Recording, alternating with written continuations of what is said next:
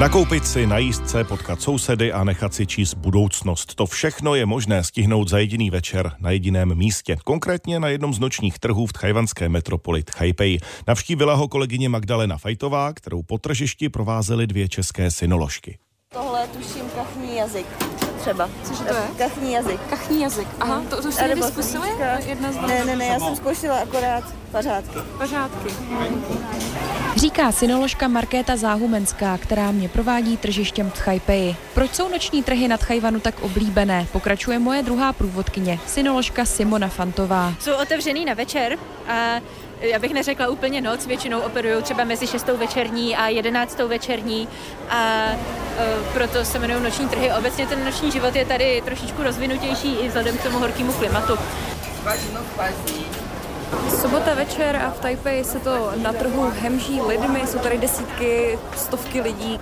Dá se tady koupit v podstatě úplně cokoliv, elektronika, oblečení, eh, jakékoliv prostředky, které člověk potřebuje. Já jsem si například koupila baterky do nahrávacího zařízení, abych mohla natočit reportáž.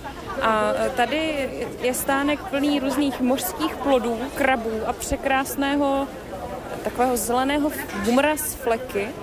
Jsou tady mořští šneci a chobotnice. Oblíbená tajvanská polívka, takový tradiční jídlo, co vám uvaří babička, když přijedete domů s kocovinou nebo i bez ní. Silný hovězí, hovězí vývar, který se táhne třeba 3-4 hodiny, hodně i víc. A, takže vývary a maso obecně asi hodně důležitá součást kuchyně na Tajvanu. Určitě, určitě, ale zároveň se tady taky dá najít spoustu restaurací vegetariánských, kde se seženou vlastně v vozovkách napodobeniny masa se sojí a vlastně kolikrát chutnají třeba i z mého pohledu líp než to maso. Vysvětluje Markéta Záhumenská. Není to ale jen jídlo, pití a různé zboží, co lidé na trzích hledají. Nalézt na nich totiž mohou třeba i duchovní útěchu, pokračuje Simona Fantová. Je možné se často setkat právě s různými takovými svatyněmi, jako je ta, před kterou právě stojíme. Malá svatyně, která je někde na ulici, kde každý, kdo chce přijít, tak eh, může zapálit onou tyčinku a pomodlit se. Často v těch chrámech můžeme najít i nějakého věžce, který nám pomůže Suan Ming, pomůže nám určit budoucnost na základě různých metod. Říká Simona Fantová. Věštci ale nesedí jen v chrámech. Pro věštbu si lidé mohou dojít i do jednoho ze stánků, říká Markéta Záhumenská.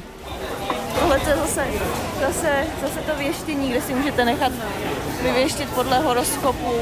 No, koukám, že tam a podobně. Uh, teda pan věštec kreslí nějaké složité diagramy a vysvětluje, co to přesně znamená. To počítám, že bude horoskop. Dříve se vypočítávaly horoskopy partnerům a na základě toho se potom vlastně dohazovači určili, jestli se k sobě hodí nebo nehodí. Dodává Markéta Záhumenská. Z nočního trhu v Tchajpeji Magdalena Fajtová, radiožurnál.